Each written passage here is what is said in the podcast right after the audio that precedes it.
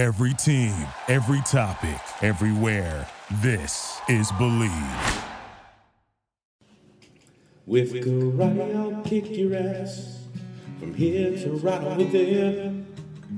Oh yeah, motherfucker, gonna kick your fucking yeah, yeah, yeah. You broke the rules, now I'm pulling out your pubic hair. Motherfucker. You motherfucker.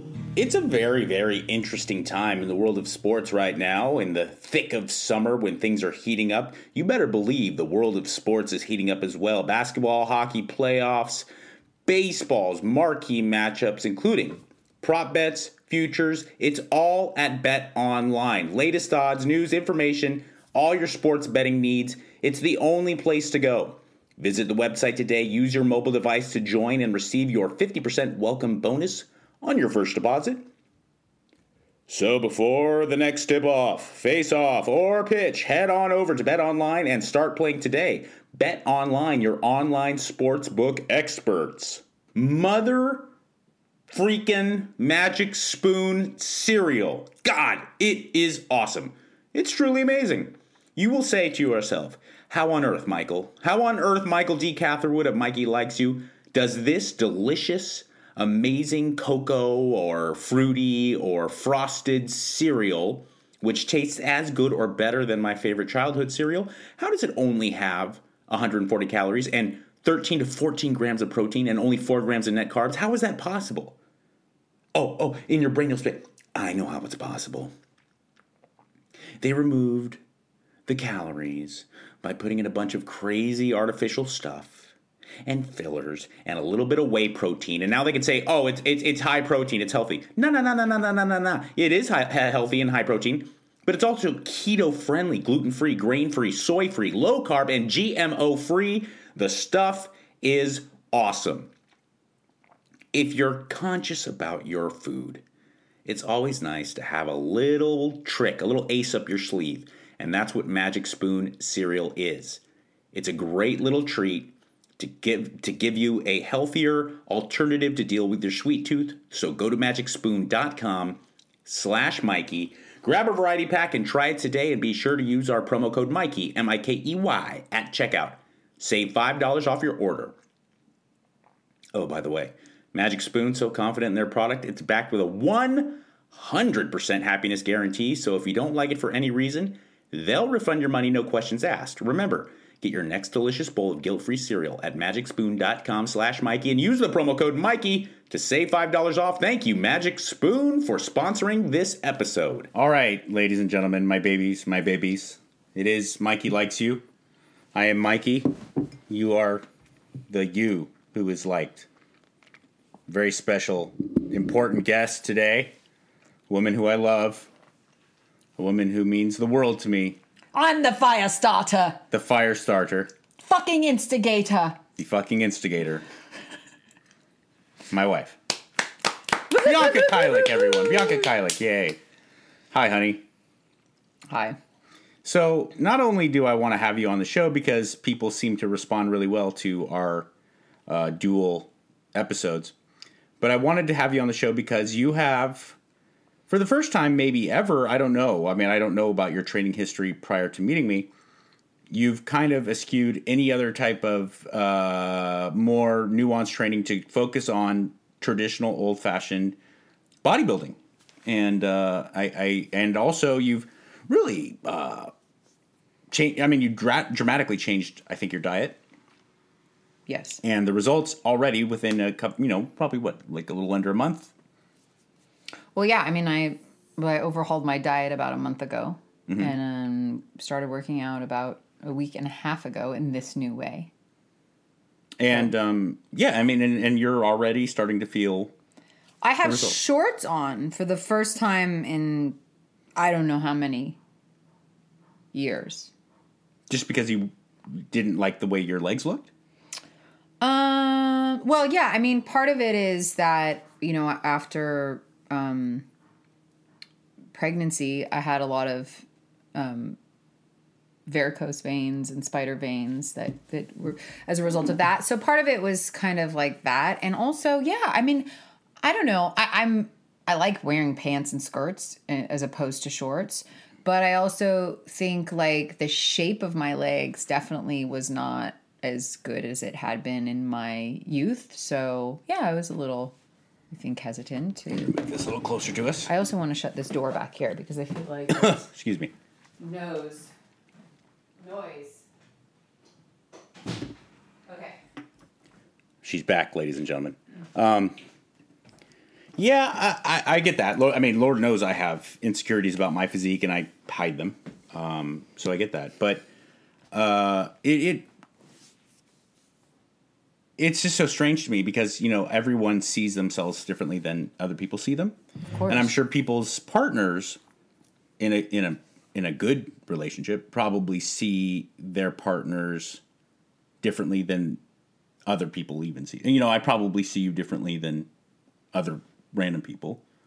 You know, so it it, it was hard to kind of wrap my head around that because I always thought of you as someone who, yeah, sure, you're a human being. You fluctuate in weight or fluctuate in, in in maybe shape of your body in certain ways, but I always look at you as someone who had like a really nice lower body. Like would never think to be Oh, well, thank you. You know? I love hearing that. But also, yeah, I mean, I think I think we all have that thing or things that we kind of tend to focus in on and probably if anyone else saw us, they wouldn't even think twice about any of it. But it is weird that inclination to kind of zoom in on, you know, one target thing or things that you're like uncomfortable with with your body. I mean, I have always been pretty lean, I guess. You know, all through I um when I was a kid. You know, first of all, we were my brother and I both are were like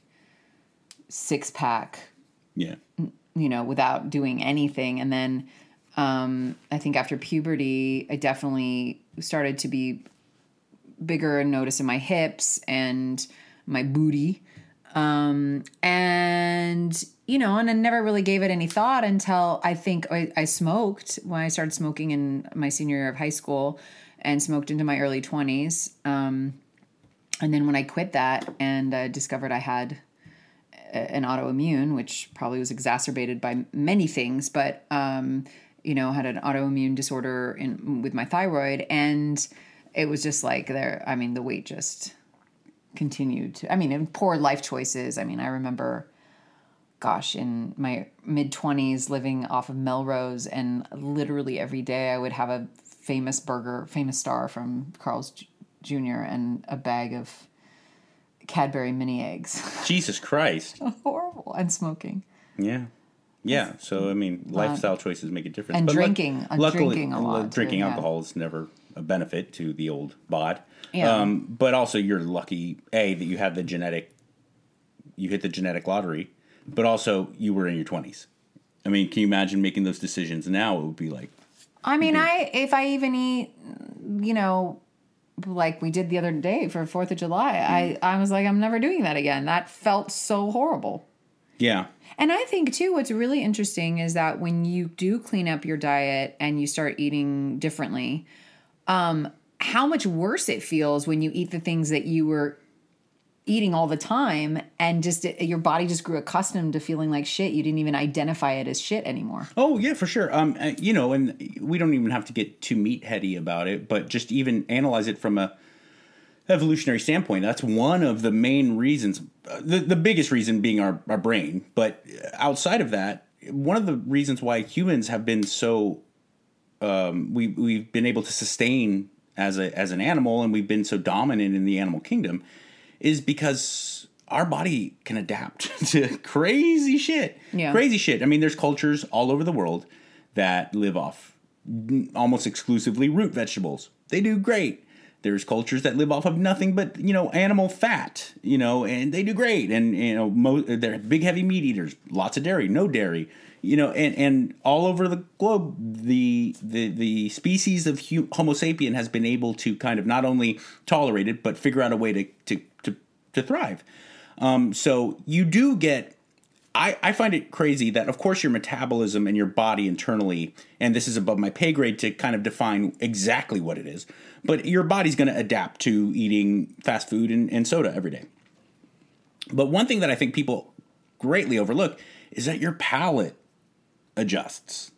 Oh and that if you can power through that those first couple weeks where it's definitely difficult to not get your sweet treats and your super u- uber salty kind of uh, processed treats you can you can condition your palate to just be like you know what i don't really want that and if you have a little bit of it you're like whoa okay i'm good you know that that one cupcake was that was overwhelming you know what i'm saying Yeah, it, it does, and it doesn't. It doesn't taste as good as it used to taste. And the things that, like you know, I was saying to you the other day, and I have my oatmeal and egg egg whites um, for breakfast. I'm like, I look forward to this. Like, it tastes so delicious. To you said the other day you're like i didn't know oatmeal could taste this good just plain old oatmeal Yeah, I mean, it's pretty cool. It's like when you get, I think that sugar is a huge factor in our palates not recognizing how delicious simple foods can be. I think once I, elim- you know, because I have completely and utterly eliminated sugar. I mean, almost zero. even quote what people look at as quote unquote healthy sugar, you know, fruits and you know honey and maple syrup, things like that. Um, she you you've eliminated that. I mean, my wife eats meat. meat, animal flesh, and like a small, infrequent serving of uh, maybe rice or oatmeal with uh, daily kind of fermented veggies, like a but a little bit of fermented veggies. Yeah. Mostly, I mean, you could say that you're mostly eating meat. So, so just a little backstory to this because Yes. I think it's important, especially for people who have never even considered a carnivore style diet. And and I want to preface this by saying I'm not saying this is what people should do. Uh, it's what has is working for me, and I and I think uh, everyone has to find their um, way. And it's taken me years and years and years of modifying and changing things to get to a place where I was comfortable doing this. So um, I'm not to say that I think this diet is better for somebody than you know what they're doing, but it is has been better for me and I And it's eye opening too. it's eye opening, yes. Um, so the first time I think I heard about someone just doing a carnivore diet was um, Jordan Peterson. I remember you telling me about he he had just he and his daughter both were just doing straight meat. They were he didn't eat anything else. He didn't eat any Water, salt, and meat. and meat. That's red he was meat, And, exclusive. and I thought that sounded fucking crazy. I was like, I don't even know how you would do that. That sounds really unhealthy to me.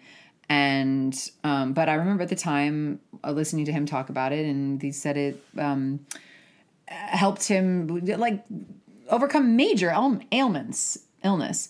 And um, my thought at the time was well of course it would because you've if you've eliminated everything then basically in that big of an elimination you've probably eliminated a couple of the things that are have been causing uh, inflammation or whatever it is. So at that time i was like i don't really think that that has to do with just the fact that he's just eating meat. I think it's more the elimination in that overall elimination. You've gotten rid of whatever you found the one thing that, that caused you issue so then over the years since then some more people have come into our life through you and your uh, health and wellness circle who have been more primarily meat eaters i was raised you know by a a my my dad was from the former Czechoslovakia, and so that diet was a, a lot of meat. Like we we typically ate a lot of meat, potatoes, the food of my people, as I like to call it. yes. Mike Mike makes a dish, um, or he, he used to make a dish where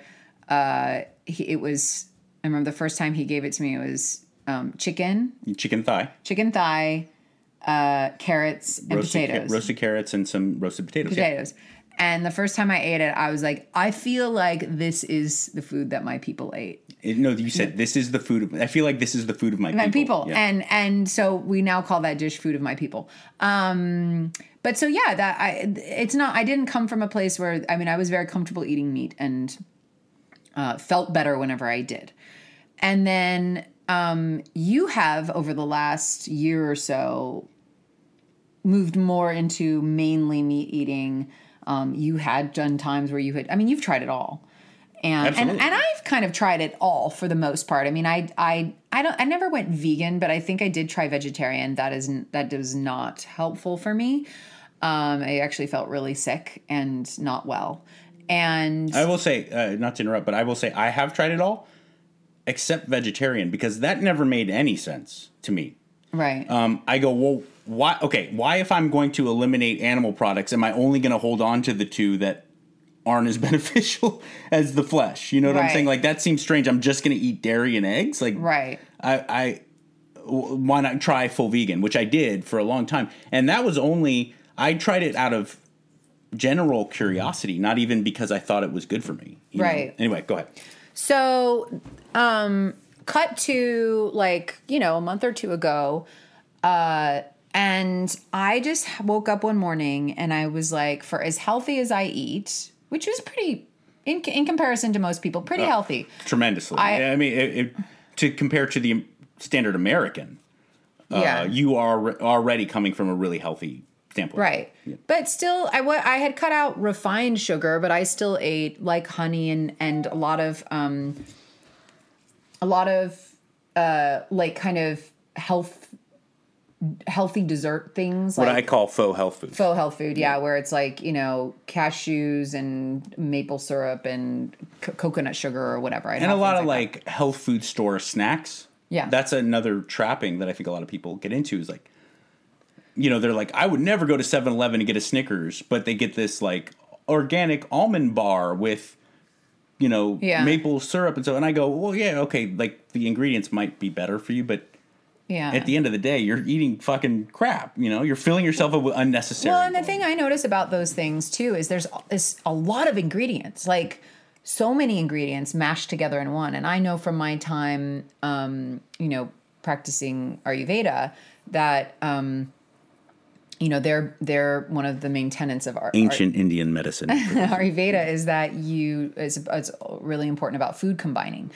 So there's certain um, you know categories of food that shouldn't be together, like meat, uh, um, like dairy and grains um, shouldn't be mixed or whatever. They, uh, anyway, that's a whole other conversation. But um, and I didn't adhere to it. I I just ate whatever. But I I thought I ate pretty healthy, and then I one morning I woke up and I was like, for as much as I do for my health um, lots of hippy dippy stuff that most people would probably think is bonkers. Um, you know, and, and eating pretty clean.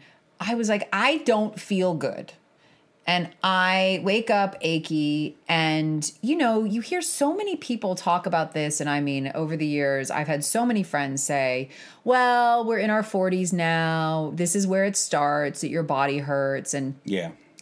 and I don't know. Or or you're, it's hard to I, lose weight. I would love to look like fill in the blank, but I'm 44 now. Well, Yeah, that's not. yeah. And you're like, dude, like after a certain point. Yeah. Um. So, I, I just had I, I had this like I really feel like it was like one morning I woke up and I said I don't believe that that's right. Like I have this feeling inside of me that I can feel better than this.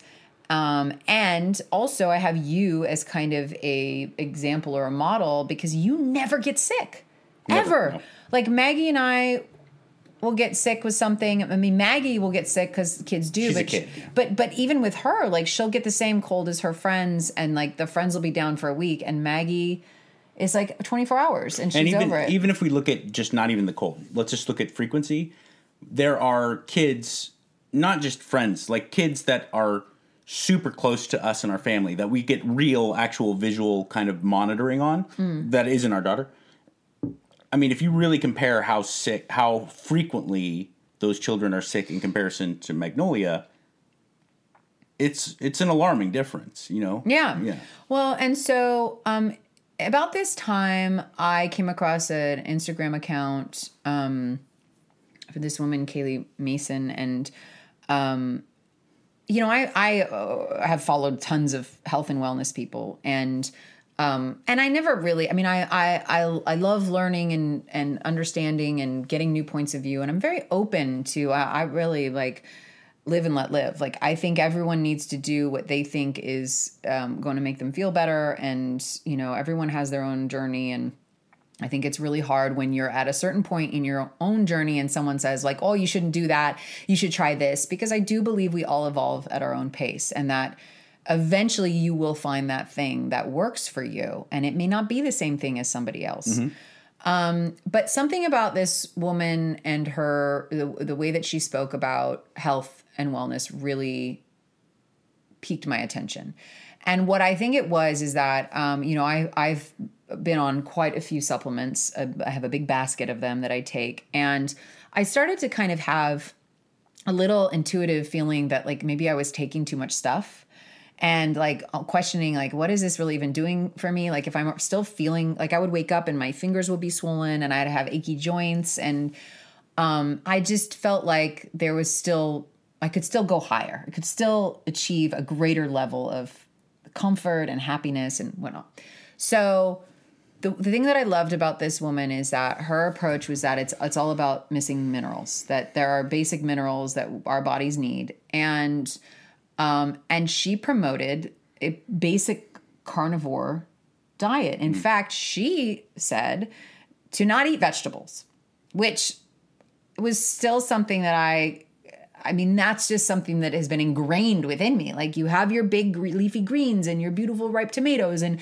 you know, all the beautiful vegetables that are out there. But in the spirit of uh, adventure and ex- exploration, I was like, I want to try this and I want to see. And luckily, I have you, who's very um, open minded as well, but also have made your own way. And this is kind of how you've been eating lately.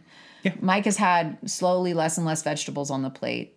Um, so I was like, I'm going to try it. I'm going to go for it. And uh, everything you're saying is totally true. I will point out, as far as like raw vegetables outside of carrots, which have been, you know, this is science, are are actually better consumed raw. Um, out, raw vegetables, you know, the idea of like getting a big old salad, I haven't done that in three or four years because I've found that that's just not really the way humans are supposed to eat. But uh, but vegetables in general, go ahead. Yeah. Also, little TMI. Apologize for anybody who this turns off. But one one thing I did notice is that a lot of the vegetables I ate usually came out the other end undigested. And and and thank you. That's not TMI. It's a very valid point. And let's just look at it from a bro science. You know, I'm not a scientist or or a doctor in any way, um, but we can with common sense, understand that foods that are more easily and more uh, appropriate for the system that are going to be digested more uh, readily and efficiently, that is probably a good thing, correct?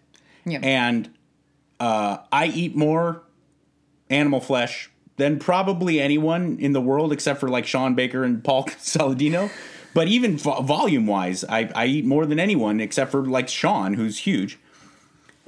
Never once in my life have I pooped out steak. It's never happened zero times. and yet every time I eat seeds, yeah, nuts, uh, you have a big enough salad, some raw spinach, corn, corn. You you go and you look. You're like, hmm. Well, there's my salad in my toilet right now, and and here's here's here's something that I'm, I'm glad you brought up because so many of the carnivore people are against the the raw vegetables and salads and things like this. I too am against it. I think it's a faux diet food. But what I will say is those leafy greens and those things that we traditionally look at as diet food, they do make you feel full. And they do have almost zero calories. So, from a purely diet standpoint, I don't see the problem if you can maintain and find a diet sustainable uh, uh, more easily with those things filling up your belly, go do it. But let's not, because of that, lie to ourselves by saying this is healthy for our system. It is not. The, the Homo sapien was really not put on this earth to eat that. Mm. You know? Okay, so go ahead. Um, So I, uh, so I literally put all my supplements in the trash, Mm-hmm. which was a scary moment for me because, It was a scary moment for our accountant as well because that was I'm looking at like four hundred dollars in the trash. well, but actually. It's a it's a beautiful moment for Sure, our sure, accountant in the long run. In the long run, I'm not Spending buying less- those things anymore. Yeah. and They're freaking expensive. Good point. Um, and and most of them were used up already. So babe. Kind of a joke. pipe down, Chachi. Okay. Uh, anyway, um, Sorry- so, sorry, Joni. So, so I, I essentially got a topical magnesium lotion um, off of Amazon that was pretty cheap. I got um, a, a selenium supplement that Kaylee recommends that's called Seleno XL, which essentially is a m- more bioavailable form of selenium. Um, and uh, because they feed selenium to nutritional yeast, and it's the it's the byproduct, so it's a it's a real food instead of eating a supplement that's been you know synthetically created or whatever. And apparently, also I learned did not know that the selenium in Brazil nuts not available. It's not bioavailable. Yeah, there's a lot of those things like that where we look at. Um, it's really hard. Okay, here's a per- really perfect example. I, I, don't know many people of any type of diet paradigm that are going to say that omega 3s aren't good for you. Okay, we've Right. all kind of come to that conclusion. Um, flax seeds, super high in omega 3s when you eat flax seeds or have flaxseed oil, it's not the human system can't really make use of it. Right. Whereas a you know from fish it can. Yeah. Um, the selenium in you know, and for a long time that's been like a num- like top of the list of things for men for men's health to eat. You know, where prostate health and hormonal health. You know, the Brazil nuts and and pumpkin seeds are huge because of zinc, selenium, the whole thing. But you end up wasting a lot of money because it's just not a form that the human system does very well with. You know? Right. So yeah, so so topical magnesium, the Seleno XL, which by the way is like two to five dollars a bottle. It's so cheap. Um, and then uh, the great cod liver oil that fermented cod liver oil mixed with uh, high butterfat oil. so it's a good um, it's called blue ice, right? yeah we can put links somewhere for Yeah. everybody um, and then uh, so that that has the vitamin d in it too Mm-hmm.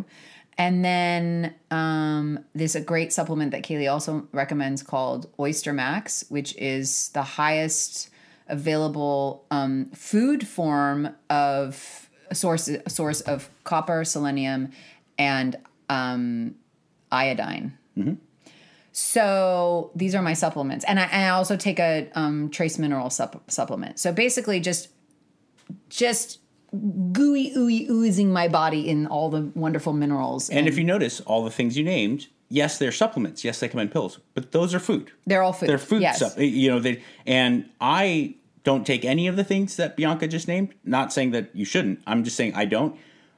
The only things I put in my body um, are food based supplements as well. Uh, outside of the food I eat, I take liver Yeah. and organs. Oh, that's right. Then then we take we take the um, desiccated liver from um, Paul Saladino. Yeah, from uh, Heart and Soil, Paul Saladino's company. Um, you hear that, Paul? So go ahead and maybe cut me a deal or you know sponsor And the podcast. fire starter. the fire starter. Yes, Uh, we started off the show that way because I said I can't ever take it without hearing that song. that's the name of the supplement. Yes, also from Heart and Soil. So you know, I'm taking these supplements. I take you know uh, healthy fats, you know omega threes, and the fire starter, which is sweet, um, and then uh, creatine, which again is essentially food. Creatine comes from red meat, and the you you can't get it from food in the dosages that make it therapeutically effective. So I take supplemental creatine, but that's what we're doing with supplements. It's right there in the title. It is to, to supplement your diet, not replace it. So so here was a big moment, a big uh, realization for me in in um, this transition. Um, so yeah, so about a month ago, started taking these things slowly because I always, for me, and I don't know people out there listening, I'm super sensitive. I, I can't take anything. I don't take Tylenol because I um, You I don't just, even take caffeine. You don't even. I don't even drink caffeine. I'm just one of those people that I feel everything. Um, and even things that probably aren't even there. so, um, but I so I whenever I change over supplementation or um, medication, oh obviously medication I'll do only under a doctor's supervision, but um, with supplementation or even new food things, I just make sure that I'm doing one at a time so that I'm very aware of oh yeah this definitely made me feel better or no this actually made me feel worse. Um, and then the thing that was really huge because I basically just stopped eating vegetables and started incorporating large amounts of eggs and fish and red meat and um, raw dairy. Um, Mike also like sometimes do the A2 dairy, which um, works for me, but you know, Bianca prefers raw. I prefer raw. I just feel like super nourished by it, and I notice that there's no like blowback because some people can have uh, dairy sensitivities. Um, but anyway, Mike and I were sitting at the table and we were talking about as I was worried because I had been on some super high dose supplements for like vitamin D. Um, I did have a B12 deficiency because of the autoimmune. Anyway, uh, I was worried about getting the proper nutrients. And as Mike was talking, it dawned on me that I have been living my life under the assumption that vitamins come from vitamins. Yeah. And that food is just food. And I was such a like brain explosion to be like, no, actually, we're supposed to get all of our nutrient needs from our food. And yes, it can be more difficult because of soil depletion and because of the fact that there's a lot of toxins in the air and, and the, the food that we're getting. And frankly, more importantly, and more applicable, I think, to most people, yeah, it's soil, blah, blah, blah, blah. Uh, money, yeah, and convenience. Because eating the way I eat, Bianca eats now, and has noticed tremendous benefits, I think you're you're an asshole if you're part of the fitness industry and you don't acknowledge the fact that like yeah well i also have a, enough free time on my hands to cook from scratch yes three and go to a nice butcher and get the grass fed meat. You know what I'm saying? And I have the dispensable income and the dispensable time to do it. Yes, yes, and I and I get that, and I and I totally understand that it's it it, it can be very expensive. I also think that that can be another idea because uh, that that um, a uh, point of resistance. Mm-hmm. Um, because look, I don't really love to cook. I'm not not anywhere near the cook that you are and i can do it i mean I, you you you are you you're not as can you, you my, don't can cook as consistently and constantly as i do but when you cook it's always delicious well but my point is is yeah. that i don't feel at home in the kitchen mm-hmm. i when i go on the road for work I, modern woman. You don't feel at home in the kitchen. Fucking whiny bitch. Um but when i go you know when i go off to film on location it's it's difficult for me like to put together to think like okay how i'm going to feed myself for the next two weeks and you know doing the grocery shopping whatever. It's not intuitive. I don't feel sure. And, and, and i will point out i'm sorry to interrupt you but i will point out also i love it. You love it. That makes a big difference. I love to cook. It's fun for me but my point is is that i think that it can seem overwhelming for people especially people who don't love to cook or don't feel as at ease um you know in the kitchen with more uh, pure foods, meaning that you're not getting it out of a package.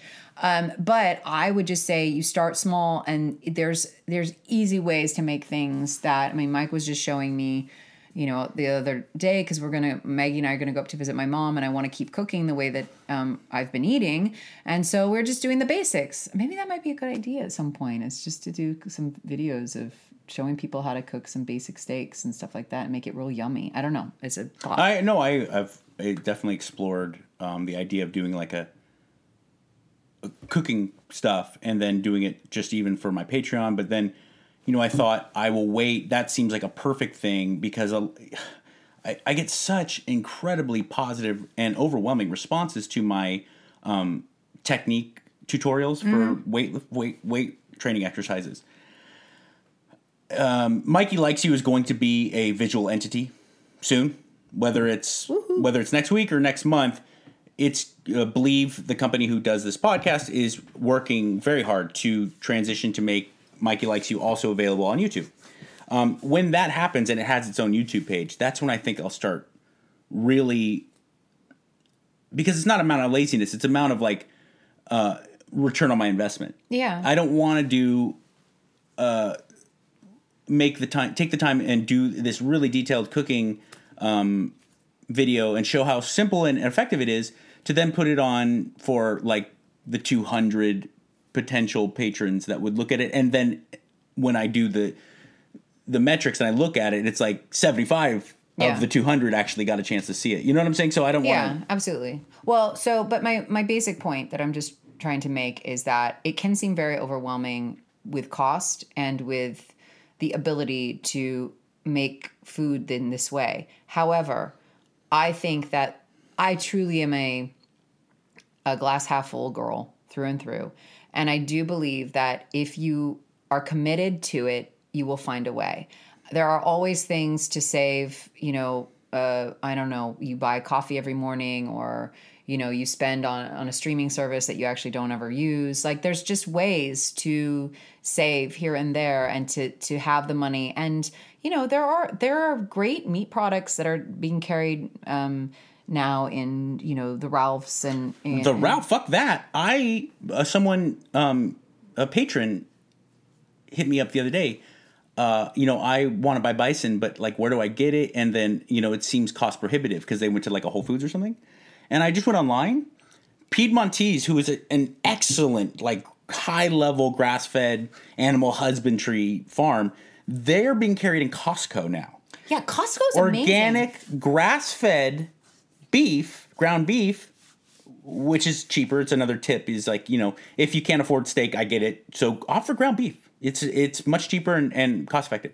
Um, uh, they have that at Walmart now. Walmart has Yeah. grass fed organic You, meats. you can know you can find it everywhere, and and um, so I'm just saying, like, keep your heart and your mind open. Um, there are ways to figure it out, and they're less, much less difficult than you would believe. Also, um, great great point. Also, in an initial sense, it seems expensive, and it is when you go and you're like, I want to go get meat that's two dollars a pound. You're like, fuck, that's eleven ninety nine a pound. Sometimes even more. Um, it seems expensive at first glance, but in the long run, when you don't have the same medical bills Yeah. and you don't have the same uh, bills from McDonald's and the sodas and the the high end stuff, uh, high amounts of other kind of snack foods that you will be avoiding in in lieu of this stuff. It it does not only level out. Oftentimes, it becomes less expensive. Yeah. You know. So yeah, so so a month of um, no veggies except a little bit of fermented veggies. I have some, you know, sauerkraut, and um, there's a great. Uh, Meg even likes it too. We get that jar of uh, red cabbage and beet fermented, and it's it, it has a little bit of um, fermented pear in it too, so it's a little sweet. And um, I have to tell you, I wake up no more swollen. Um, I have I had this crazy lower back pain that would not go away for the last year, gone. Um, I feel freaking amazing. I feel I have great energy. um, my head feels clearer.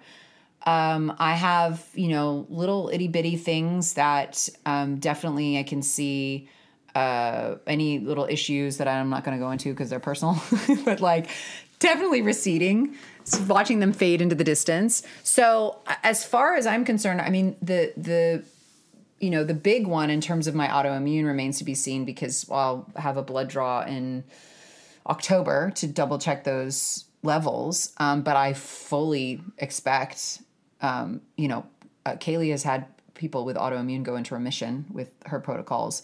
So, uh, I, I, and, and something that occurred to me about midway through this, and this was even, this was even before I started at the gym. Well, actually, no, it was, it was when, so, so I said, I really want to, uh, take this into my own hands. I want to um, learn about my body and um, I want to work out in a way that allows me to monitor the progress that I'm making and also be able to go on location and work myself out. Like, be knowledgeable enough that I know what I need to do to be strong and healthy. So, uh, I asked Mike, because I know some of you might think it's crazy that I have this resource. this this a uh, workout warrior in my household, and I and I'm not using him, which I am. But I also I, I think You also don't like it, and I think that that's natural. I, am your husband. It sucks to. I just on husband, I like know? to also like to have my own thing. Like I think we share a lot of things, and I love my life with you. But I also think it's important for a couple to have their own individual things that are their own as well. And so you um, put me in touch with a real hottie. Um, Janet Janet Layug, and- L A Y U G. Yes, and um, she's a um, bikini fit model, is and her body's Mm-hmm. A real incredible. IFBB. She's an IFBB pro, Miss Bikini Olympia champion. She's a champion the, in professional bodybuilding, International Federation of Bodybuilding, IFBB. That is the premier. It's the Major League Baseball or the NBA of bodybuilding. They have different divisions. On bodybuilding's the biggest and most most um, prominent, but they also have men's physique, which is like guys who are just kind of shredded, but not necessarily so hulking. You know, it's a little bit more of a pleasing. Yeah. Uh, my friend Mike Safi it was a Mr. Olympia physique champion, natural champion. Um, they, and in the women's side, they have uh, women's physique, and they also have women's bikini. Women's bikini is kind of like the idealized female body. I think you know it's it's very it's still a little too jacked for me. Mm. Like I, I mean, especially for work, I I prefer to keep it a little um, more because I mean, you, is that too jacked? I'm looking at Janet right now. she looks great in that picture. There's a couple pictures she's she's See, the difference is is that a lot of times people will see uh, pictures, even of professional bodybuilders, who uh, let's let's be clear, it's excessive and vulgar how buff and lean they are. They're fucking huge, but you also got to remember that's you're looking at pictures of them on stage and pictures of and even like Janet, the picture of her in her bikini hanging out like that Don't get looks me wrong. amazing. She looks amazing. However, I also have to be uh, considering for myself in work. Like I can't go in to play the mom of somebody, you know, in a in a gritty raw drama or something and you know what i mean Right. like I, ha- I have to be conscious of the fact that my, my body needs to be able to go in any direction But I will say, uh, you know, uh, just to finish up on that one point, you're making those decisions looking at pictures of them on stage where they are water depleted, yes fake tanned, right oiled. yeah You know, so everything looks almost far too exaggerated. A lot of those people, those same men and women, when you see them like by the pool, you're like, oh man, look at that body. No, you know, they look really they nice, look great. I, I also, for me, anyway, Go my, ahead. my point being that um, the first week at the gym, Hold on. So, Yes. uh, uh, so long story short, Bianca got in touch with Janet online, and um, she actually offers programming. You know, like real. yeah, like you can do a four Virtual. week or eight week or twelve week, and it's perfect. You send in like kind of what you're looking for, and she sends over a program and Before and after pics. yeah, before and after pics. pics and all of that. So anyway, uh, she sent me over a program that was super doable. Like, um, you know, Mike obviously has been going to the gym with me to help me with form and that kind of thing. But you can look at online. I mean, YouTube has uh, plenty of people showing form for things or what an exercise is. And the thing that I realized in that first week is that I have had a very limited view of what is possible for me in the same way that I did with my food and my diet, I have with my workouts, in that I've gone to the same trainer, an amazing person, for the last, you know, almost 11 years. And it just was the routine of the way that I worked out with him and would go there and do my workout. And, you know, and I didn't ever look at it as anything more than uh, something that I had to do in in the pursuit of my career. And I, d- I really didn't. I mean, I think there was a part of me that was like, yeah, it's healthy working out and whatnot. But I didn't look at any of this in the realm of what could be possible for my health and for my body. Right. And um, even like uh, Kaylee recommends this book called The Stretch Mark Secret. And it's not even really about stretch marks. I mean, guys or or gals or anyone in between could could read this. And what it did was for the first time in my life, I had information understanding what food does when it goes in my body. And I thought it's so peculiar. porn. it's I, a lot of people don't know that. oh, go ahead. I come on here and I know that that's what's going to happen, and yet I'm Go still ahead. surprised. Can't help myself. I know you can't. Um, now, see, now I lost my train of thought. Uh, what food does when it goes in your body? Right. And and I think like here we are, we arrive here with these incredibly miraculous and complex machines that and that's our bodies are machines. Like they are are systems that have very specific functions and needs. And yet n- most of us have no idea what the fuel that we are putting inside of ourselves is doing. And this book, I highly recommend looking it up. It's you could just Google the um, Stretch Mark Secret book, and it, you, you can download it on your computer. Um, and it comes with all these really helpful um, booklets that come along with it for foods to eat and whatnot. Um, it blew my mind open in terms of understanding, like, oh, there is actually a very specific purpose for every single macro or micro or whatever. I mean, I still am learning what all that means. Both, yeah. Yeah, but um but I started to look at this and go, wow, this actually could be really fun. Could be really fun to see where I can take this. To, to to really for the first time acknowledge that there has been a, a vision that I've had of myself that's very limited. And uh, I think, especially because of having, uh, you know, an autoimmune issue and feeling a certain way my whole life, having a lot of debilitating anxiety, dealing with depression, all of these things, I just had this idea of this is how my life is. And in the last month, I have so far already moved beyond that. Um, that it is affecting every aspect of my life because I'm realizing, like, if I thought that about myself in that way, where else am I holding myself um, constricted? You know, and I do think that we are kind of fed this very um, domesticated vision of what human beings are capable of um, from a very young age. And that, so I mean, think about it. Like, how many of us believe that just by age 40 or 50, there's going to be pain and there's going to be discomfort, and that's just the way life goes, and you're not going to feel as good? Um, and I th- call bullshit on all of that now. Absolutely. Um, and and I, you know, I have been fortunate to have you as a example in my life. Um, and again, I would encourage people to just not, you know, I think start slow.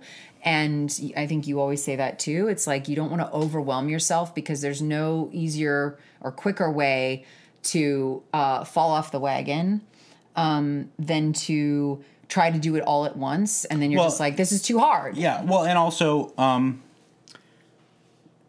it's it goes not only for training but with nutrition.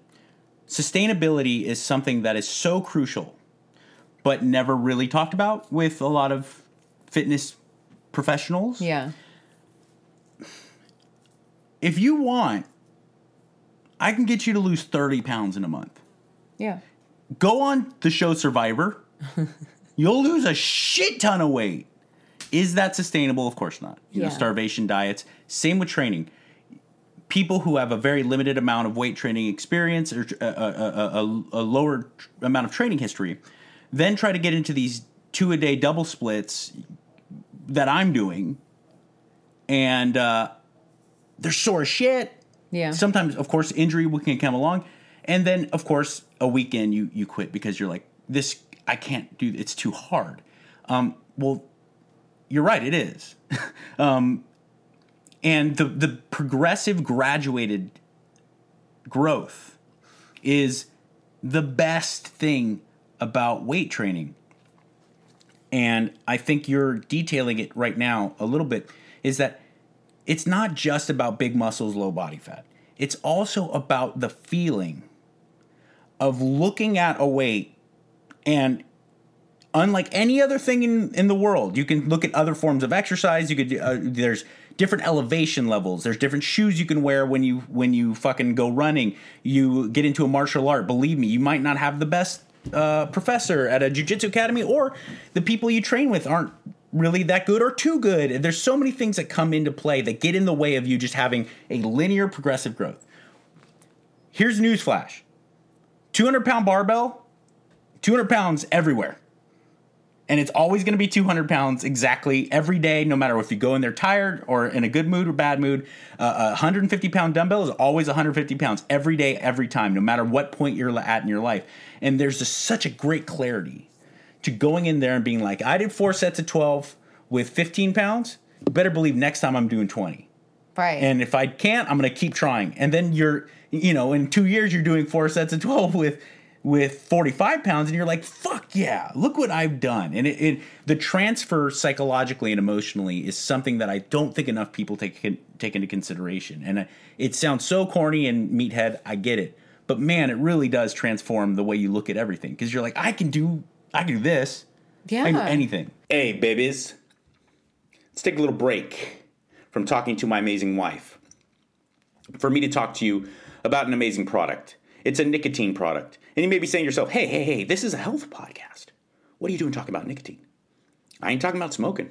I ain't talking about vaping. I ain't ch- talking about chewing tobacco. No, no, no, no, no. I'm talking about nicotine, the drug itself, an amazing drug with a terrible taboo and a terrible stigma. But Lucy, Lucy, Lucy is providing you with a beautiful and tasty alternative. It is truly the tobacco alternative of the future. I love Lucy. Wintergreen, cinnamon, pomegranate gum, all with 4 milligrams of nicotine, a very nice dose to help with that cognitive benefit, that boost, that energy boost, the appetite suppression, the me- metabolic effects that are awesome and positive. All the fun stuff you love about nicotine without the baggage that comes with the traditional ways of getting that nicotine in your body. Do yourself a favor, please go to lucy.co, use the promo code Mikey to get 20% off all products, including their amazing gum and lozenges. That's lucy.co, promo code Mikey, M I K E Y at checkout. I have to remind you that this product does contain nicotine derived from tobacco. Nicotine is, in fact, an addictive chemical. Lucy.co, and be sure to use the promo code Mikey. Well, and and you know, as in the same way with with diet and workout. Yeah, first of all, I'm working out what six days a week now, and no, in five the, in the weight room. You're working out five five, five days a week yes. with weights. There's about four exercises every day. One uh, maybe one of the days is like six. But like the difference is, I'm not just going in and going, uh, uh, you know, like oh, I gotta get through all this stuff. Like it's intentional. It's um focused? Methodical yes and focused and scalable? Yes you know yeah, what i'm saying? Yeah. you can actually and and and and calculate it yes. And but so it's my whole mentality about it has changed because i go in and i'm like okay last week i did this many sets with this weight. It'll be interesting to see. And like what's crazy is you don't even realize like the um the squats this week I didn't. I thought you had kept the weight the same, mm-hmm. and then you told me, "Oh no, you went up. I don't 10 know, pounds. ten pounds." Mm-hmm. Um, and last week was the first week I did them. I thought I was going to die. Like it was mostly because of my breathing was off. I wasn't aligning my breathing with the movement. That was a, that was a piece. It's not mostly. Mostly, it's because fucking high rep squats are horribly hard.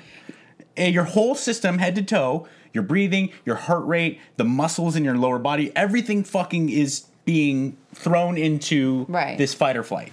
Yeah, know? but it but it, it really it has made it like a really cool, like I said earlier, an adventure that feels like not just something that I have to go and do, and it's changing the way that I look at everything. And another area that that it's altered for me is looking at how so much of our lives is tied to what food we eat at that place, right? Holidays, um, gatherings, uh, the movie theater. Like we went to a movie, um, you know, two weeks ago, and I said to Mike, uh, "What do you think I could take in? That could, could I maybe just like have a little bit of a cheat today and do, you know, the the chocolate bar that just has the honey and just have like a square of it? Um, do you think that would be okay?" And Mike was like, "How about you work on not having food at the movie theater?" And you know, it's crazy. Like it made me realize how much going to the movie is tied into having the popcorn and getting the soda.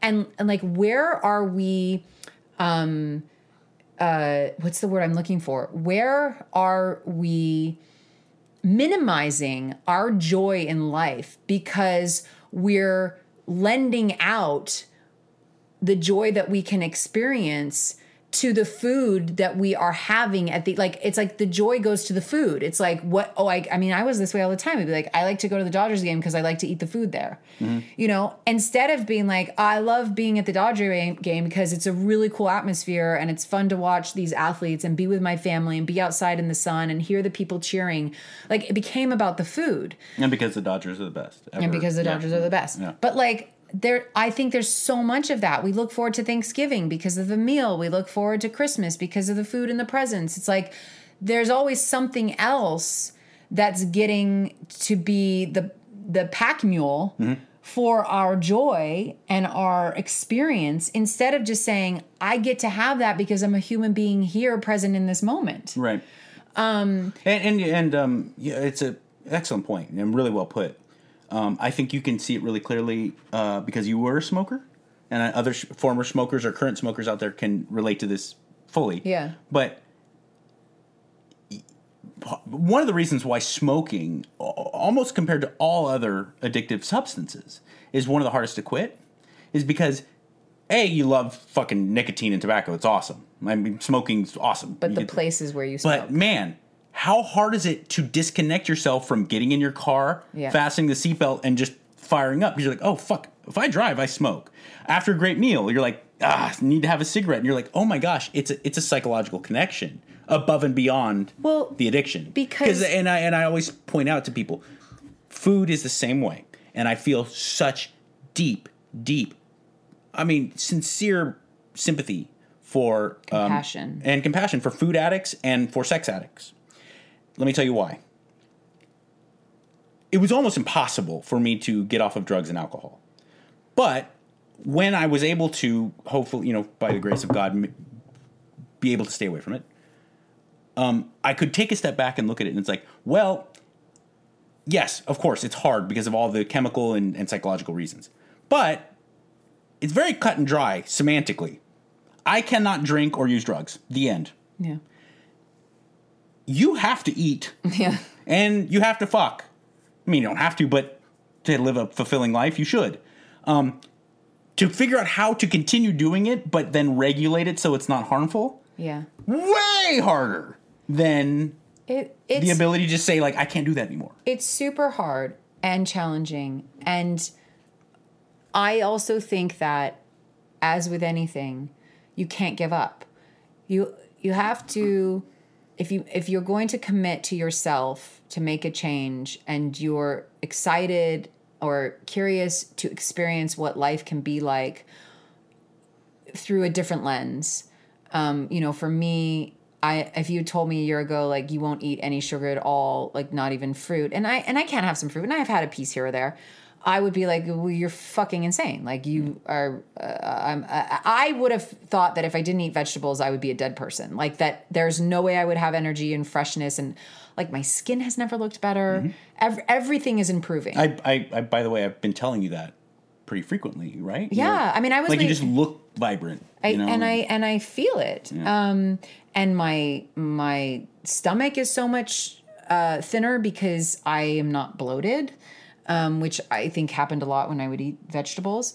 Um, Kay- Kaylee always says uh, that kids intuitively know that vegetables aren't good for them, and then we force them to, to eat them. And I'm telling you, no one's been happier about the vegetable cr- uh, changing of the guard in this household than Magnolia. Because Magnolia didn't want to eat that shit to begin with, and um, And we were I lucky. I shouldn't say that shit. People, there are some people That that love that stuff. Yes, And uh, we are very lucky though in it, when it comes to making that kind of dis, uh, dramatic change because most seven year olds are not as pumped on lamb chops and ribeye That's as our true. daughter. Our my my daughter, and this is not an exaggeration, would eat lamb ch- like lamb chops for dessert. She loves them. And by the way, I also want to say this: Mm-hmm. if Magnolia wanted to eat vegetables, I'm not. I'm not going to tell her no. Like she, and she does still have. She still I, has some ser- stuff. I serve her some. yeah, I mean, I, I, it gets tricky for me when I, uh, you know, see parents that have made decisions for themselves and then they're kind of forcing that upon their kids. Like, obviously, we want to monitor sugar intake and that kind of thing, but Magnolia is still getting to have the things that um, that she would like to have. I I think it's important. Um, I certainly I would say to Mike all the time, we ate absolute shit growing up. I mean, some of the worst treats and stuff came out like in the 80s and Ugh. 90s and um and you know and we're we're doing okay. We're we're healthy. Mike's flipping off our friend who is driving by on his bike out the window. Uh, um, a former guest of this podcast i'm uh, fireman chris. Fireman chris. Yes. um but uh i think that it's a really noble endeavor to um, and very worth your while in life to question the things that you believe mm-hmm. and to wonder what might be possible for you if you tried to do things differently. And I do think we have gotten ourselves in a little bit of a, a murky stew in this day and age where if somebody has a differing opinion, it gets people really triggered. And I really love hearing differing opinions because I always ask myself, like, what if that was true? Even if it's something, I mean, what we were talking about the other day. So I, I encountered someone who believes that the moon is uh, uh, fake. Yeah. That, that the that the moon was like a hologram, was a, right? it was a satellite that was built and put up into orbit. and I th- and I find it fascinating. Like I I think it's so interesting to see how different human beings view their reality. And that's not going to challenge anything that I hold to be true. I mean, I, I, maybe in some in some cases it does, like in the case of how I'm eating now and how I'm working out. But in others, but like, wait a second. What? It doesn't challenge how you eat. If someone has a completely different opinion, I have a very close friend of mine, a guy I respect in the fitness world very much, Mike Mahler. He is so jacked and so strong and so healthy, and he's a diehard vegan. It doesn't I'm happy he eats nothing but plant matter and has th- figured out a way to thrive and everything. It doesn't say anything about me. You know why? Because I don't t- tie my diet to my identity. Right. I'm happy Mike yes. Mahler does what he wants to yes. do. And uh, you know what? Maybe I, I, like I said, I gave veganism a shot for that for that reason. Yeah. Uh, I, I I like eating meat. It makes me happy and healthy. And outside of outside of uh, harming children and rape, uh, we really shouldn't pass judgment on anything. Well, you know, like I mean, even some of those cases, I think like no, stop. Don't no, don't no, go down this postmodernist path where it's like no, no, no. What I was gonna say is that I I don't I don't think that there ever should be judgment passed. I think that we can acknowledge that behavior is horrific. Um, but I also think that people who do certain things are very, very, very, very ill. That's true. At the same time, what I meant by, and I, I think maybe there was just a, a, a, a pedantic argument here, probably about like what we're defining as. I'm simply saying like people should feel free to do what they want to yes. do without you saying, "Hey, don't do that." Yes. Except for like torture, rape, well, and that should be more than harming hey, children. Hey, don't do that. That should be. I'm just saying, yes, like, I don't absolutely. have the right to tell people how to live their life, 100%. excluding a couple things. Where right. you know, if you're a pedophile, I'd be like, hey, don't do that. I'm telling you, I don't do that, and you shouldn't. Stop, or I shall say, stop uh, again. You know, or like I when we were having the discussion at dinner the other night about these horrible like cartel and and you know ISIS torture videos and beheading videos. Like, I'm pretty comfortable saying like, I'm gonna tell you how to live your life. Don't do that Yes. Okay. And I also think, and I say this to you all the time, that we are all incredibly hypocritical. Yeah. Because I think that it's impossible to understand or know in in every part of your life what actions and what things materials we're using that are in direct support of such horrific happenings. Mm-hmm. Um, so I think yeah. that um, I just try my best to live a happy life myself and to, you know, be there for people who I can that they can support that are having a hard time or um but but I really do believe like it is not my place to tell anyone what they should or shouldn't be doing. And- or what they should or shouldn't like. That's which is another one that I think gets so crazy. um, people like are ready to throw down because, uh, you know, they like a certain band or a certain movie. You know, like someone. I you I I love making fun of like horrible, stupid, you know, big studio movies because they're so vapid and they have no sense of like subtlety and and they take the audience for granted by thinking everyone's dumb and they do everything exposition for blah blah. But if you were like, I love the new Fast and the Furious movie, I'd be like, awesome, cool, man. It's not like you're a bad person. You know what I'm saying? Like, people get crazy. You'd be like, how can you not like Nickelback? I'd be like, well, I, I don't like Nickelback, but it doesn't mean like, you know what I'm saying? People are ready to throw down over like It- watching the Kardashians or something. It always comes down to Nickelback, doesn't it? It, it, they are the. It's weird how they've become the journey of the 2000s and beyond. Right. Like, and it, they shouldn't even. Or excuse me, Journey shouldn't even have been the Nickelback of the 70s because people like to make fun of them because they were like so polished in corporate rock and all that. But at least they were like seemingly cool. People shouldn't like Nickelback not because their some of their songs like I hate I don't care. Hate me. All you fucking punk rock people shit on me fine. But if how you remind me comes on like some corporate radio station I'll be like this is how you remind I'm like oh, this is not bad. I get it. but the fact that like some of the members of Nickelback have said such shitty things. There I go. All right, well maybe we should hit them. Anyway. well, that- we're getting and- off eh, topic. Eh, but but I think in in the age of social media, what has happened is that if you say you like something, the immediate takeaway by people is that it means you hate the other thing that you haven't said, and that's Yeah. that's insanity. Yeah, that's a, getting back to that identity thing where it's like I'm who's more pro gay rights and into you know dealing uh, compassionately with like the homeless and the poor. You know, you know me. I love. I, mean, I get consumed by people who are struggling and, and the the downtrodden or the. But when I when people are like, what? I'm sorry, you're pro gun. Well, you're you're you're a fucking racist, horrible shit. I was like, whoa, whoa, whoa. I'm not on like a team here, you know. Right. Like I, I, I, Also, being a human being is insane. Yeah. It is what a weird ride. I mean, there's very little information that's factual to be had about what we're actually doing here. We're on a fleck of dust. Some think it's a flat piece of dust. Some people think it's a round piece of dust yeah.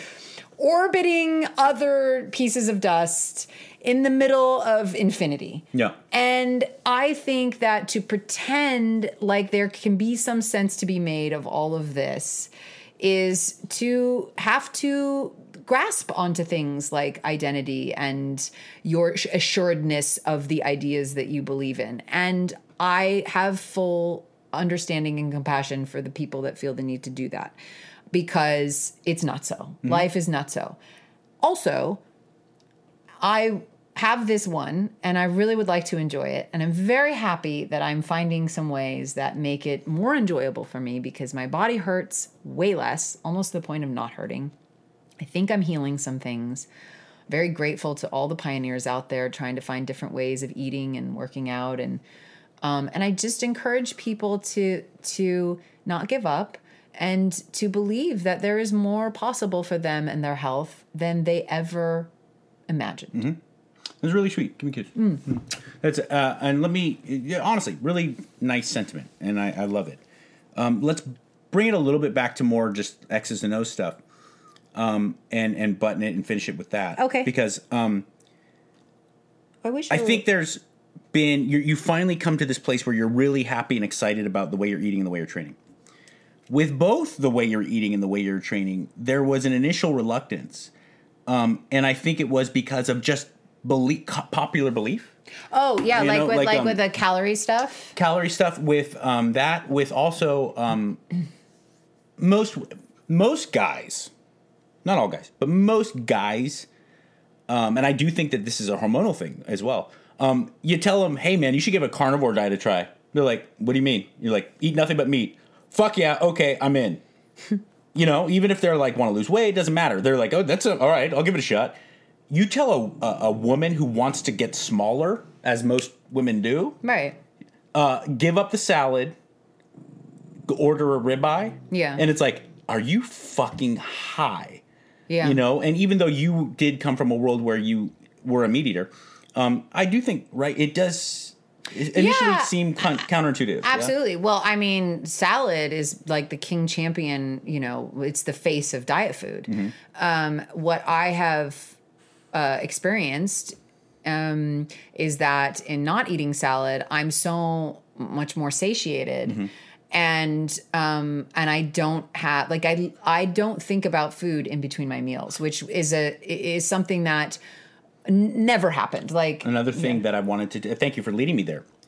Another thing that has been a big revelation for you that Yeah. we haven't talked about yet is, you know, and I've kind of been telling you this for a while, and I fully understand. I'm- This is not like uh, crying over spilt milk, but when your husband is saying it, it doesn't strike as, uh, it's not quite as poignant as when someone else will come in through and say. But I was like, you just need to get away from snacking. Period. You know, Yeah. like have have your meals, have a planned idea of like I'm going to eat now because I'm hungry and this is my meal and then don't eat again until you do that again. Right. It's very hard because you kept telling me you're like you don't understand. I'm a person who needs to to forage and snack. I just need a little something to eat. My blood sugar, my autoimmune. Uh, uh, women are like this, da, da, da. and I was like, okay, you Yeah. do your thing. But I, I really always believed that snacking isn't real and shouldn't be a thing. And have you? Right. So I, I think I think the I think the the major understanding in that has come from again that book, the the stretch mark secret, understanding how all the components work when you eat them and how your body uses them. I think this should be basic information that we learn from the get go, but it isn't. Um, and then understanding calories because I always thought of calories as a unit by which people who want to lose weight Should have less of. right like like limiting your caloric caloric intake is because you want to lose weight i don't necessarily i hadn't feel like i need to lose weight i just wanted to be stronger and um, feel healthier Right. And let me point out, as you just said, you've made it very clear. The sport of bodybuilding stupid. Let's not kid ourselves. Guys and gals getting uh, uh, wearing skimpy swimsuits and posing for people to judge them. It's uh, but everything everybody wants out of fitness is derived from or is patently bodybuilding, and they just hate to admit it because the sport is stupid. What you just said, I'm not necessarily interested in losing weight. I just want to re- reduce body fat and maintain or improve my muscle tone. Right. That's body. That's called bodybuilding. Yeah. You know, and also all these new idea, quote unquote, new ideas. I'm making quotes. Um, it, it happens fucking every single day. Whether it be two years ago, three years ago, it was MCT oil. Um, Ten years ago, it was low carb dieting, keto. Uh, uh, uh, five years ago, it was cyclical keto, like carb shifting all of this has none of it's new. Bodybuilders have been doing it for fucking 70 years. You know, Yeah. and live now people are going and buying liver pills. Guess what fucking Arnold and Reg Park were doing in 1958? And we, at Vince Gironda's uh, uh, insistence, eating desiccated liver pills, Right. Because they understood that that was a dense micronutrient, high, you know, high in Right. iron, and it would help with. So, um, Well, well, just let me add Yeah, on to that. That so one day I was making my meal, Mm-hmm. and Janet had given me uh, where calorically I need to be around, and I fucking loathe the idea of counting calories.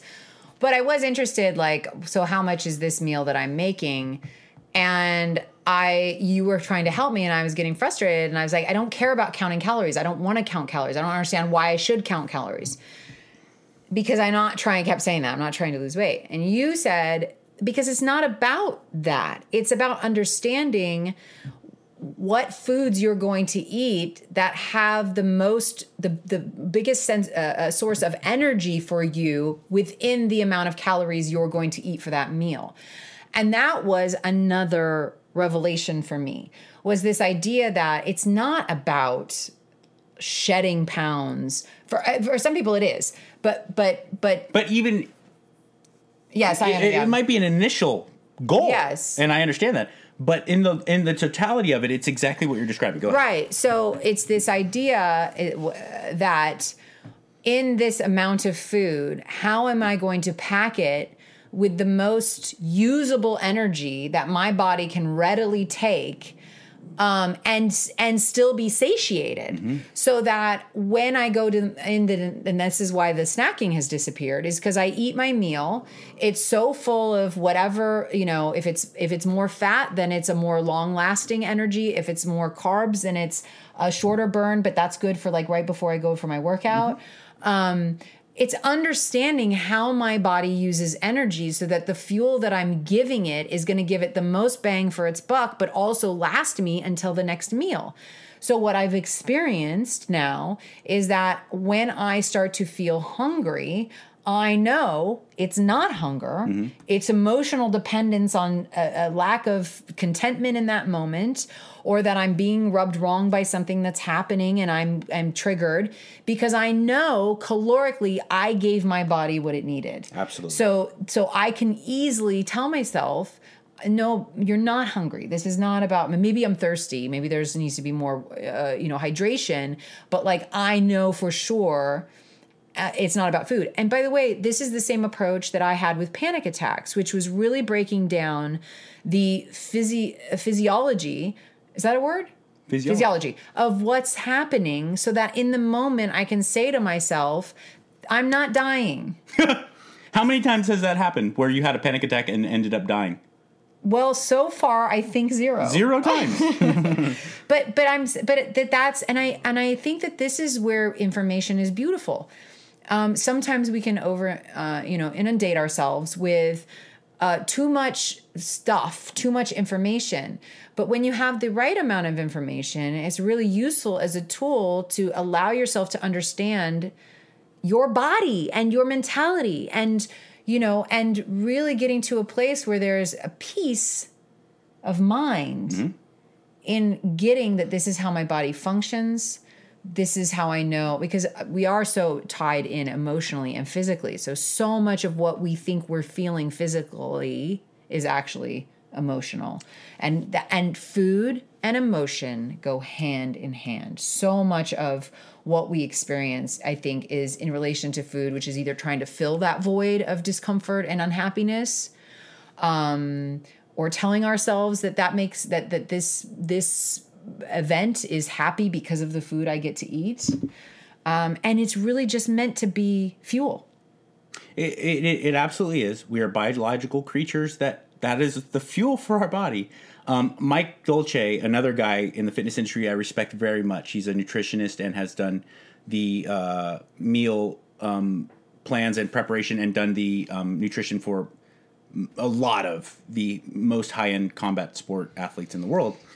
He has a saying that I think perfectly encapsulates everything we're talking about. He says, "Don't count calories, make calories count." And um, that's very true. And I don't like the idea of people living their lives counting calories. But one thing I always encourage everyone to track their calories and their intake, at least for a little while, for one reason, one reason alone. You know, remember uh, what was the movie with Tom Hanks where he's a he deals with the Somali pirates? Oh, um, Captain. yeah, I can only think of the line from that, which is Right. "I'm the captain now." That's what everyone thinks Yes. of. That's the line I want you to focus on. Most of us, myself included, for many years of my life, food's the captain. yeah. by getting to know to a fucking one to single calorie everything that's going in your mouth and how it affects you, you can look at food, all food, and go, I'm the captain now. Can we title this episode "I'm the captain now"? You're done. Consider it done. That's a great idea. Um, and I just, we have the greatest gift of any other creature on this fucking earth of ours. Besides maybe something we haven't discovered deep underneath the sea that I do believe is living there and it's going to come and get us. Um, um, we have this human mind. And even if you're a stupid ass idiot, your human brain is so fucking far ahead of most creatures on this planet that you shouldn't just mindlessly put things in your mouth. Yeah. You should be in charge. Use this amazing brain that we have. I'm looking at our uh, two of our three dogs right now, and they're the. I love them. they're sweet. Their their sensibility, their way that they look at life is so awesome. A dog's life, you know, we all say it. But you put anything in front of a dog and you're like, here, eat this. And it's like, okay. And it won't stop until you take it the fuck away, you know, because they're kind of dumb.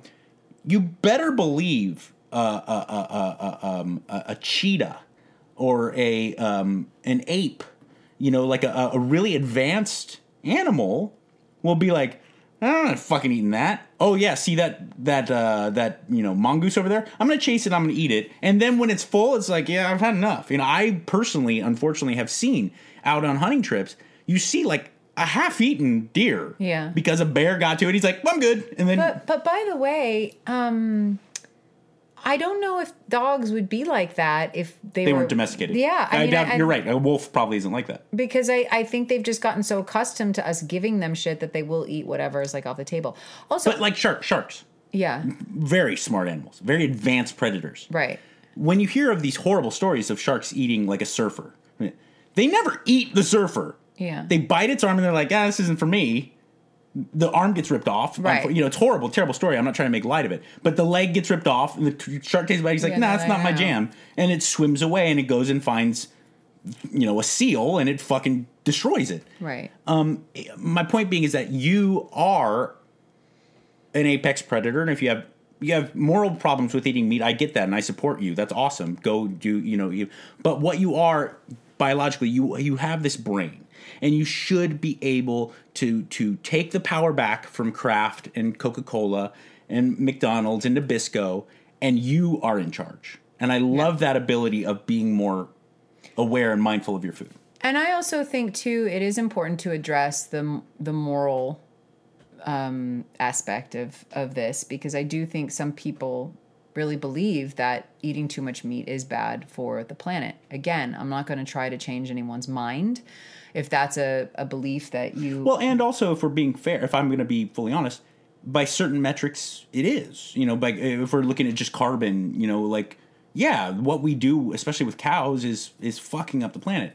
Now, if we're able to be adults about it and take a step back and analyze it in the in the broad spectrum, that's more of a of an argument against large scale factory farming than it is about the idea of a human eating a cow.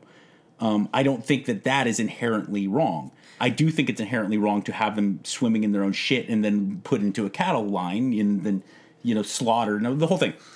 But also, we also have to look at other factors um, because the decimation of the soil and the top layers of, of the Earth's crust, um, proper animal husbandry is actually regenerative to the earth and its soil and the grasslands and everything. Whereas, you know, a lot of times, um, you know, uh, mass scale farming of certain crops uh, robs it greatly. I mean, we all talk uh, out here in this neck of the woods. We all are very conscious of droughts. yeah.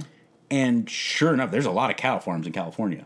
But what's the real problem with Californian droughts? Fucking almonds, Almonds, and yeah. olive. You know what I'm saying? Like that's the reality. So if we we have to take into consideration all aspects when we Well, talk about. and and you know, Rich Roll had that guy on his podcast from the um, Biggest Little Farm, Mm-hmm. uh, Apricot Farms, I think it's, and he, you know, he was talking about how uh, for for a uh, you know avocado orchard, he has to kill upwards of forty thousand gophers Mm-hmm. and rodents, and you know, so there there there's not none of this is is death free. Well, it- it's not cut and dry. It's not, cut and dry. And also, there are such beautiful small businesses, and um, again, in embracing the adventure of it, uh, there's there's wonderful companies. And if you're not in California, anywhere across the United States, try to find a small farm near you. You can have a relationship with the people and buy buy meat, buy dairy straight from them. I mean, it's a it's a wonderful thing to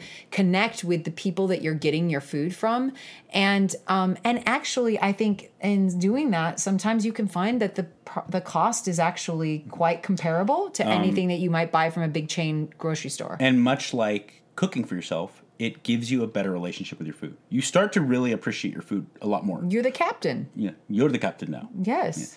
I just, you know, I said cut, not cut and dry.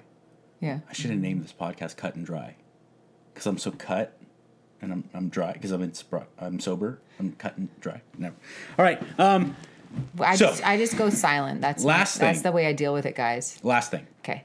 because we talked about kind of the initial reluctance with the eating, the initial reluctance with the training.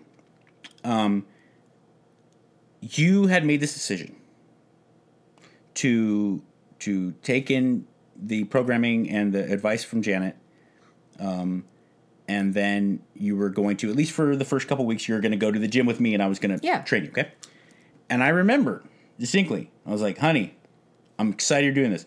Be ready." It's really fucking uncomfortable. It's gonna suck ass. And you're like, hey, I've been lifting weights a long time. I know. I was like, I know, and I'm not saying you're out of shape or anything. I'm saying get ready because now that you're taking this step to do like traditional weight training in a in a in a measured volume and intensity, I was like, this is going to get nasty. And you're like, I, I no way, no way. So we go to the gym, very first workout, very first set after warming up, and you got 12 on the barbell squat, and you're like, oh my god, this is fucking way. This is, you know what I'm saying? It's yeah, but I, I, I mean, I don't think I, honestly, I, I don't feel like it's it's been anywhere near like what you were kind of trying to set it up to be. A- And a. I some- didn't say it was overwhelming to the point that was too hard for you. What I was trying to put into into into um, maybe I wasn't. I didn't communicate it properly. And the the one thing I wanted to communicate to the listeners was that there is even compared to like high intensity circuits where you get really tired and sweaty. There is a thing that happens when you're lifting real weight barbell training and things like that where you get like six or seven reps into a 15 rep set and you're like oh this is really uncomfortable. Well, uh, there's a discomfort. There's a fight or flight yeah, thing that but I like it. I mean, I I actually think that um, I was surprised that I thought it was going to be a lot worse, and um, I really it engages the the mind in a way that's different than anything else you do. And what I have enjoyed so much is being in that moment going where probably in the past I'd be like, oh, that's it, I'm done. I've done enough. I can't do anymore. And just saying, I'm going to see how far I can go. Like we have on on the reps with Janet, you know, she'll say like you can do 10 to 12 or 12 to 15. And I think that it would be really easy to just say like, well, I'm doing the bare minimum. I'm going to do the 10 or I'm going to, you know, I'm going to do the 12 of the 15. And so far, I have been able to push myself to to complete the high end of the reps every time. which and what that means is next workout yes, we you up the go weight. up. Yeah. I understand. Okay. Um, no, I'm just you know pointing it out. Like Yes. that. That's she's very smart. I do the same thing where you give a rep range, and what the rep range is supposed to represent. It means that if it was relatively easy or achievable to get to the top level of the rep Yeah. range, you need to go up and wait. If you couldn't even make it to the bottom, that means you need to go down and wait, and it just gives you that kind of. But I think it's a, I think it's a very easy thing to cop out and say like, well, I'm just starting, so I'm just going to hit the bottom rep because I'm just going to make it to there. And my point is that I don't think we give ourselves enough credit with the mentality that you can just. I, I think a, a good exercise is to just listen to what your mind is telling you. Um, and when your mind says, I, that's it, I got to stop here, just say, I mean, obviously not to the point that you might hurt yourself, but to see what you have left inside of you. Because I do think that most of us tend to underestimate, again, like I said earlier, what we're capable of. And I think that the real breakthrough in life happens when you start pushing yourself through those uncomfortable moments to see, like, oh, I actually don't have to stop when the discomfort begins. That the discomfort is kind of the resistance and the body's way of saying, you can't do this. it's where the mind takes over. Yeah. It's where, and yeah, and then again, you get to say, I'm the captain. now. I'm the captain. Yeah, you know, and uh, Tom Platz, very famous uh, uh, golden era bodybuilder from the '70s and, and throughout the '80s, still in fucking amazing shape now. He's got to be in close to 60. Um, he was always known, even to this day, where bodybuilders are so much larger and, and more uh, lean. He had the greatest legs in the history of of bodybuilding, and he said, "Why? It's real easy. I got them because I squat and I squat a lot and I squat I work harder than everyone else. And his old adage was there's a lot of like motivational videos of him talking and training and he always said whenever I even got the sense that I was close to done, I knew that bare minimum I had five more reps. So when my when my body started to tell me I was done, that bare minimum means I'm I'm five. I got five more, and he, that in the that level of training is what created that, and it made him into a a a, a fierce human.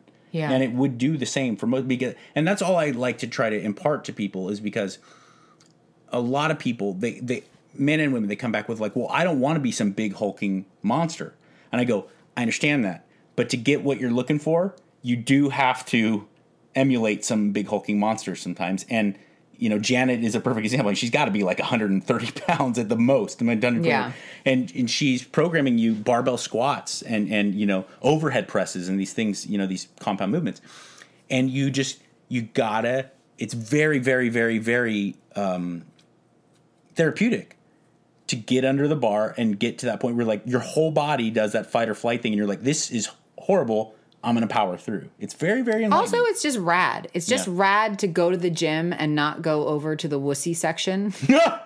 It is. It feels really cool to go. I mean, you know, and I get it. It can be daunting when it's your first time going to a gym. But, you know, once again, like, I, you just have to let go of that part that tells you that any, first of all, anybody that would look at you and make fun of or judge you for trying to do stuff that's difficult that if there's someone there that doesn't have complete and utter respect for you going in and getting under that bar and squatting something that Mm. you never thought you could who the who gives a fuck about that person? Because that person has other shit going on And you and I work out at the, no exaggeration.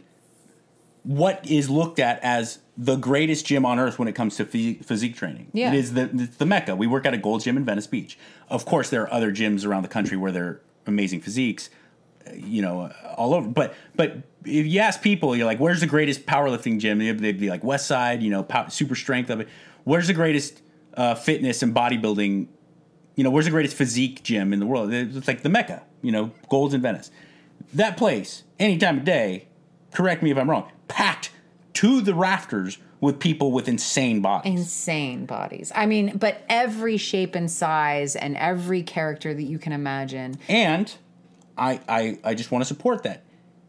How many of them have ever even raised an eyebrow at a super fat person or a super scrawny person trying to do their thing? no No, you just no, you're like, oh yeah, good for and you in your and, mind. and everyone and, and even the even the best of the best had to start somewhere Mm-hmm. um, and if you don't begin you'll never know what's possible for yourself and i'm telling you that we've all been told a big fat lie that life has to go downward As you age. as you age.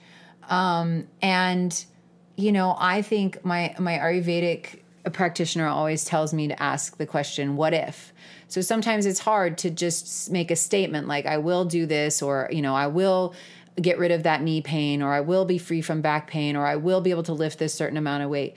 But maybe if that's too much of a leap for you mentally, start with the what if. Like, what if I could get to the place where I looked in the mirror and I liked what I saw? What if I could wake up in the morning and I could feel amazing? Mm. What if I could eat so clean that I didn't even want or think about sugar anymore? Right. What if I could go to a family gathering and be totally confident in my ability to decline whatever processed BS they're serving?